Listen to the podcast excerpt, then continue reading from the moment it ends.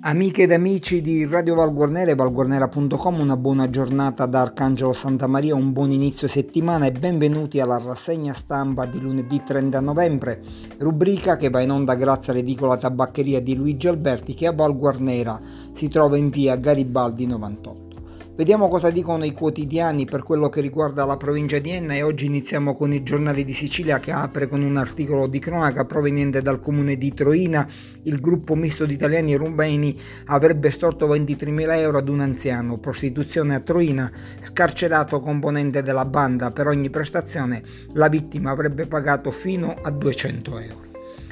E poi assestamento di bilancio al comune di Enna 800.000 euro per una casa protetta per donne e 325.000 euro per il risanamento del rione di via Toscana. E sempre dal comune capoluogo i dieci anni dell'associazione Donne Insieme contro le vittime della violenza. E passiamo al quotidiano La Sicilia che apre con un articolo sempre proveniente dal comune capoluogo con un'intervista all'assessore Colianni, il patrimonio della grotta delle sette stanze. Investiamo 60.000 euro, dice l'assessore ennese, per il recupero e l'inserimento in un percorso legato al Museo del Mito. La grotta delle sette stanze che sorge ai piedi del castello di Lombardia rientra nella via sacra e si affaccia verso la rocca di Cerere.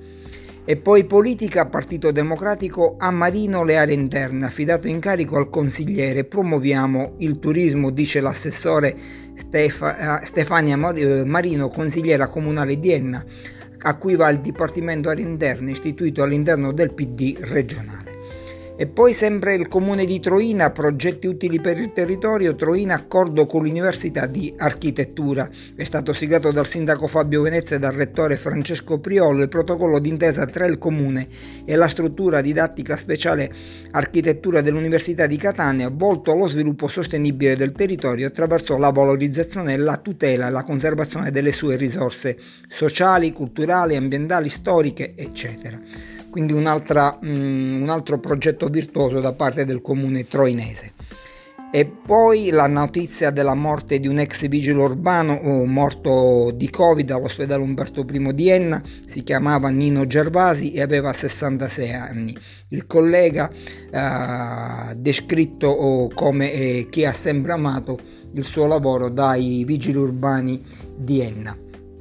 E poi vendita a case online al comune di Enna a tempi sempre più lunghi. A Piazza Armenia invece il sindaco ipotizza la riapertura delle scuole e sembra a Piazza Armenia la nomina del quinto assessore modifica l'assegnazione delle deleghe alla giunta a Leonforte, al Palazzo dello Sport, screening all'Enrico Medi, tutti 550 eh, i pazienti sottoposti al tampone sono risultati negativi. A Piazza Armerina sempre per la città 3 milioni di euro per gli interventi turistici. E poi in breve riduzione dei rifiuti, la scuola savarese aderisce alla settimana europea e una notizia di sport, pugilato, Piero Tamburo confermato alla guida del comitato regionale. Bene, con questa notizia si chiude la rassegna stampa di lunedì 30 novembre. Arcangelo Santa Maria vi auguro una buona giornata. Ringrazio l'edicola tabaccheria di Luigi Alberti che vi ricordo a Val Guarnera si trova in via Garibaldi 98. Un saluto a tutti voi e un invito a rimanere collegati con Radio Val Guarnera e valguarnera.com.